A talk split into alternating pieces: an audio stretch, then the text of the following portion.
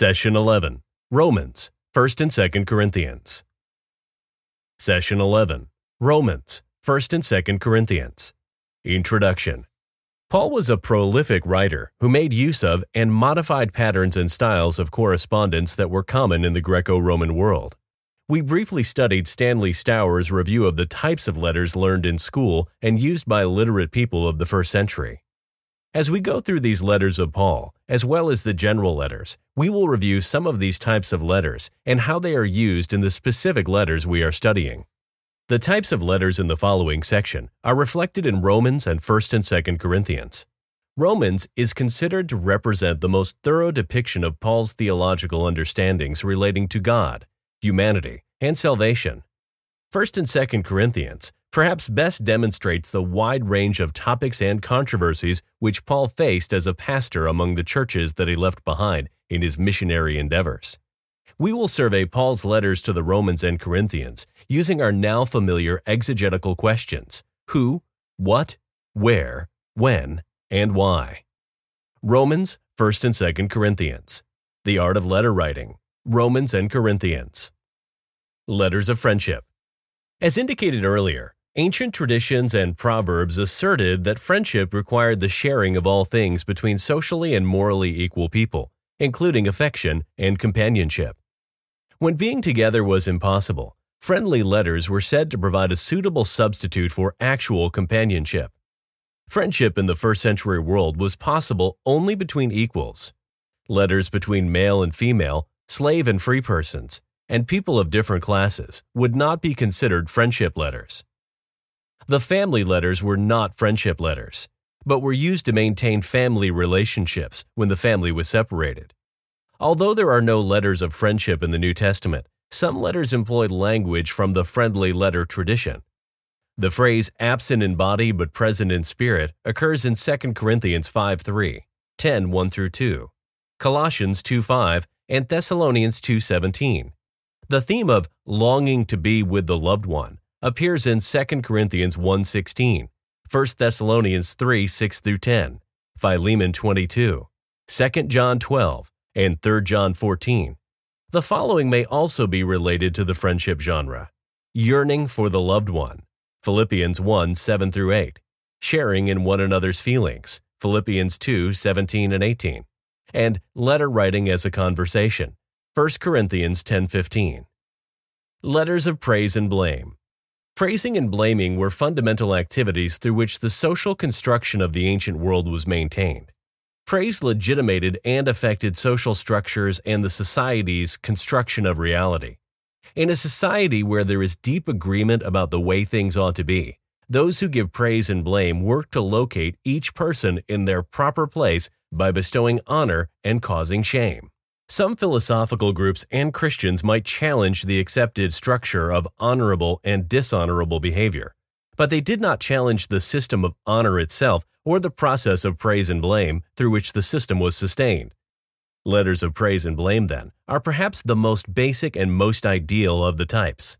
The ancients defined one of these three departments of rhetoric, epideictic, as the speech of praise and blame that demonstrated the honorable and shameful. Although no pure letters of praise exist in the New Testament, Paul makes significant use of praise in certain parts of his letters. He characteristically includes a word of praise for the recipients in his thanksgiving, Romans 8, 1 Thessalonians 1 3, 2 Thessalonians 1 3 and 4, and Philemon 1 through 4. In 1 Corinthians 11, Paul balances praise and blame in the service of giving advice. See 11 2, 17, and 22. Chapter 13 of the same letter is comparable to passages in Greco Roman literature that praise virtues. Six of the seven letters in Revelation 2 through 3 mix praise with something else, such as blaming, threatening, consoling, or promising. In good epistolary form, they begin with praise and then turn to blaming or threatening. Letters of exhortation and advice. Letters of advice. Advice differs from paranaic letters, which we will discuss in the next section, when a specific course of action is called for. Paraenesis only works to increase adherence to a value or to cultivate a character trait. Advice, however, calls for action. Paul very skillfully mixes paraenesis and advice in 1 Corinthians. Advice is found especially in 7 through 8 and 10 through 14. Protreptic letters. No theorist ever defined the protreptic letter in antiquity. It was neither a recognized type nor a widely used kind of letter. Nevertheless, it was important for those who have an interest in early Christian letter writing. Protreptic writings are those exhortations to take up the philosophical life. Protreptic works urge the reader to convert to a way of life, join a school, or accept a set of teachings as normative for the reader's life. In both form and function, Paul's letter to the Romans is a protreptic letter. Letters of mediation. One person makes a request to another person on behalf of a third party. These may be divided usefully, but somewhat artificially, into letters of introduction and other kinds of intercessory letters. Sometimes the purpose is to re-establish a broken relationship, or to petition someone in authority on behalf of the third party. Since travel and hospitality were extremely important in earliest Christianity, it's not surprising that letters of introduction are mentioned several times in the New Testament. Acts 9 2, 1827, 1 Corinthians 16 3, 2 Corinthians 3 1 through 2.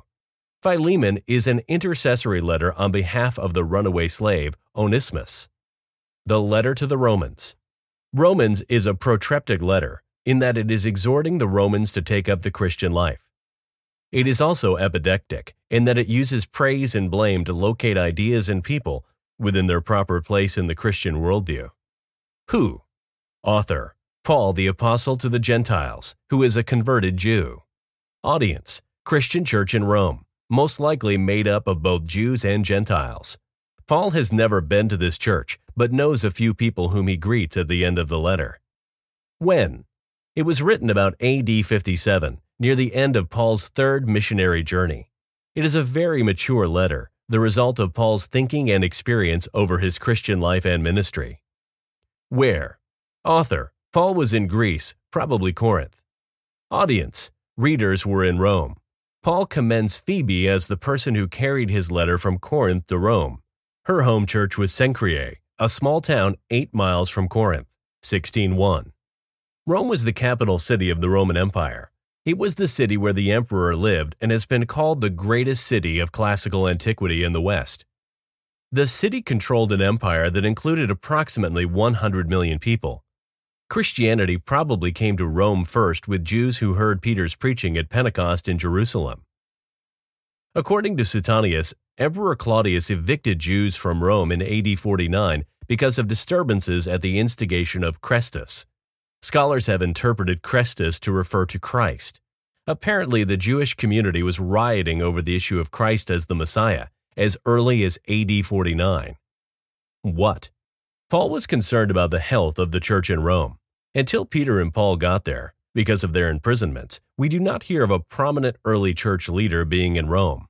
We find Paul's personal hopes and aims recounted, as well as his passion to see his Jewish kinsmen accept their Messiah, 9 through 11. Paul is also interested in getting their support for his mission to Spain, 1524. The letter to the Romans is a summary of Paul's gospel or theology for a group of people, some of whom knew Paul, but most of whom did not know him. So Paul has to be as clear and comprehensive in this letter as he can, since he was writing to people who had not heard him preach before. Most of Paul's other letters are follow ups to his personal ministry. Any understanding of Romans must take into consideration the key thematic text in 1 16 through 17.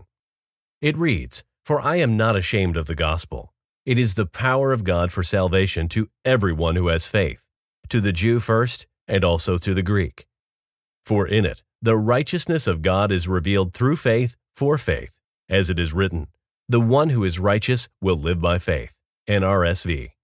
In this text, we discover primary terms and phrases such as gospel, power of God, salvation, faith, righteousness of God, and live by faith, which are treated in the rest of the letter. Why? Paul starts out defining the human problem as sin, Romans 1 19 through 320. He begins with the obvious sins of the Gentiles, but then includes the Jews and their sins as well. The hope for sinners is justification by faith in Jesus Christ rather than good works. Romans 3 21 through 817. This goes counter to the common religious ideas of both the Gentile and Jewish population. Paul tells them the redemption by grace involves the whole created order, both seen and unseen. God assures the victory. Romans 8 18 through 1136. True to form, Paul does not just leave the audience with generalized theological statements. He gets down to the basics and describes how we should live as Christians. Romans 12:1 through 15:13. This new type of life does not involve a new type of legalism, but rather a new way of living that derives from a new way of being. In Romans 12:1 through 2, Paul uses the language of transformation to stress his point. These verses state, I appeal to you, therefore, brothers and sisters, by the mercies of God, to present your bodies as a living sacrifice, holy and acceptable to God, which is your spiritual worship. Do not be conformed to the world but be transformed by the renewing of your mind, so that you may discern what is the will of God, what is good and acceptable and perfect. The importance of Romans. Paul's letter to the Romans has greatly influenced the development of Christianity, and some scholars claim it was instrumental in the development of Western individualism. St. Augustine, 354 through 430, found new life and freedom from the bondage of his sins and desires when he read Romans. Romans 1:17 convinced Martin Luther 1483 through 1546 that salvation was by faith and not by works of penance. He then helped set in motion the Protestant Reformation in Germany, and it spread across Europe. On May 24, 1738, John Wesley in England attended a church meeting and listened as the leader read from Luther's preface to his commentary on Romans. Wesley reported, while he was describing the change which God works in the heart through faith in Christ, I felt my heart strangely warmed. I felt that I did trust in Christ, Christ alone for my salvation, and an assurance was given me that He had taken away my sins, even mine, and saved me from the law of sin and death. The Swiss theologian Karl Barth, 1886 through 1968, wrote his commentary on Romans, 1919, that helped to break the dominance of liberal theology for a while and began the neo orthodoxy movement in theology. Although Romans is not truly a systematic theology, it is Paul's major work on what he believed and why he believed it. The principles Paul gives us in this book are vital for understanding many of his other letters, which seem to be much more occasional in the sense that they are addressing very specific problems and issues. Letters to the Corinthians. These two books give us our first encounter with Paul's letters that deal with specific problems in a church. Paul uses friendship terms common to the friendship letters, but these letters are primarily a mix of letters of exhortation, advice, praise, and blame. Paul is anxious to help this primarily Gentile congregation understand the Christian lifestyle. Through praise and blame of certain persons and actions, as well as direct advice, Paul is helping this congregation to understand what is proper and acceptable for a Christian. 1st and 2nd Corinthians are also paranaic in that Paul spends a lot of time reminding them of what he had already explained to them when he was with them. Who? Author Paul the Apostle. Audience Christian Church in Corinth, both Jews and Gentiles, but probably mostly Gentiles. When? AD 55 56, midway through Paul's third missionary journey. Where? Paul probably wrote 1 Corinthians from Ephesus and 2 Corinthians on the road to the church in Corinth. Corinth was the largest city in first century Greece and the capital of the Roman province of Achaia. Other items of interest include Corinth was an important city of commerce and social interchange. It was known for its prosperity, trade, and materialism. Most shipping headed to or from Rome passed through Corinth because it was located on a narrow isthmus, 3.5 miles wide, where cargo was unloaded from large ships, transported across the isthmus, and loaded onto another ship. Corinth also controlled the two harbors, Cenchreae leading to Asia, and Lechaeum to Italy. It was a city of self made people, descendants of the initial colonists who had turned it into a thriving city in two generations. It was also notorious for its immorality, especially in the early years of the colony. Its Greek culture exhibited a low sexual morality compared to Jewish standards. Their socially accepted morality included temple prostitution, as well as the use of street prostitutes and hetaerae, female entertainers for banquets. In more current language, the city has been referred to as a sin city. The city was known for its worship of Aphrodite, the supreme goddess of love and fertility. The citizens of Corinth prided themselves on their philosophical and literary culture. According to Ralph Martin, this trait is evidenced by the phrase Corinthian words, which were used with reference to the Corinthians' polished and cultivated speech. Corinth had a large community of diaspora Jews, which grew larger after the Roman Emperor Claudius expelled Jews from Rome in AD 49. What? We have only two of the letters sent to Corinth. It seems at least four were written by Paul. Outlines of these books reveal the varied nature of the issues Paul deals with. It is only possible in this session to introduce you to the variety of subjects covered in these two letters. Why? 1 Corinthians. The church at Corinth was dividing into groups. Each group elevated a certain individual, such as Apollos, Cephas, Peter, or Paul as their ultimate spiritual authority. 1 10 through 13. Paul condemns all such allegiances that divide the community. Through treatment of the topic of human wisdom, Paul puts all leaders into proper perspective. 120 through 25. Paul tells the church they are divided as a result of listening to human wisdom rather than divine wisdom. 2 1 through 16. They think they are divided because they each have what they think is the truth along with the champion of their position, parties of Apollos and Paul. Paul calls them worldly, mere infants in Christ, 1 Corinthians 3 1, and urges them to follow the foolishness of the gospel. Other specific issues in 1 Corinthians include the church at Corinth was not only tolerating, but embracing open immorality in their church community. In fact, they were allowing a practice that was not even acceptable in the Greco Roman world. It is actually reported that there is sexual immorality among you, and of a kind that is not found even among pagans, for a man is living, having sexual relationship with his father's wife, likely his stepmother. And you are arrogant. Should you not rather have mourned, so that he who has done this thing would have been removed from among you? 1 Corinthians 5 1 through 2, NRSV. Why would the church take such a position? Some scholars relate this stance by the church to the standards of morality most of these Christians were coming from. It took some time for them to understand and adjust to the high, Jewish, sexual standards set by Paul. Other scholars see a faulty theological understanding of justification by faith as being at work. Some persons, libertines, had interpreted the idea of justification by faith and not by works as giving license to live as they please. See Romans 6 for Paul's treatment of such a perspective. Paul answers specific questions on marriage, divorce, and celibacy. 7. Most of his comments here need to be seen within the context of 726, present crisis, and 729, time is short. Paul's seemingly negativity on marriage has to do with the fact that the church community is in some kind of crisis, and he expects Jesus to return at any time. So they need to be focused on getting as many people into the kingdom as possible, not on settling down and having a family.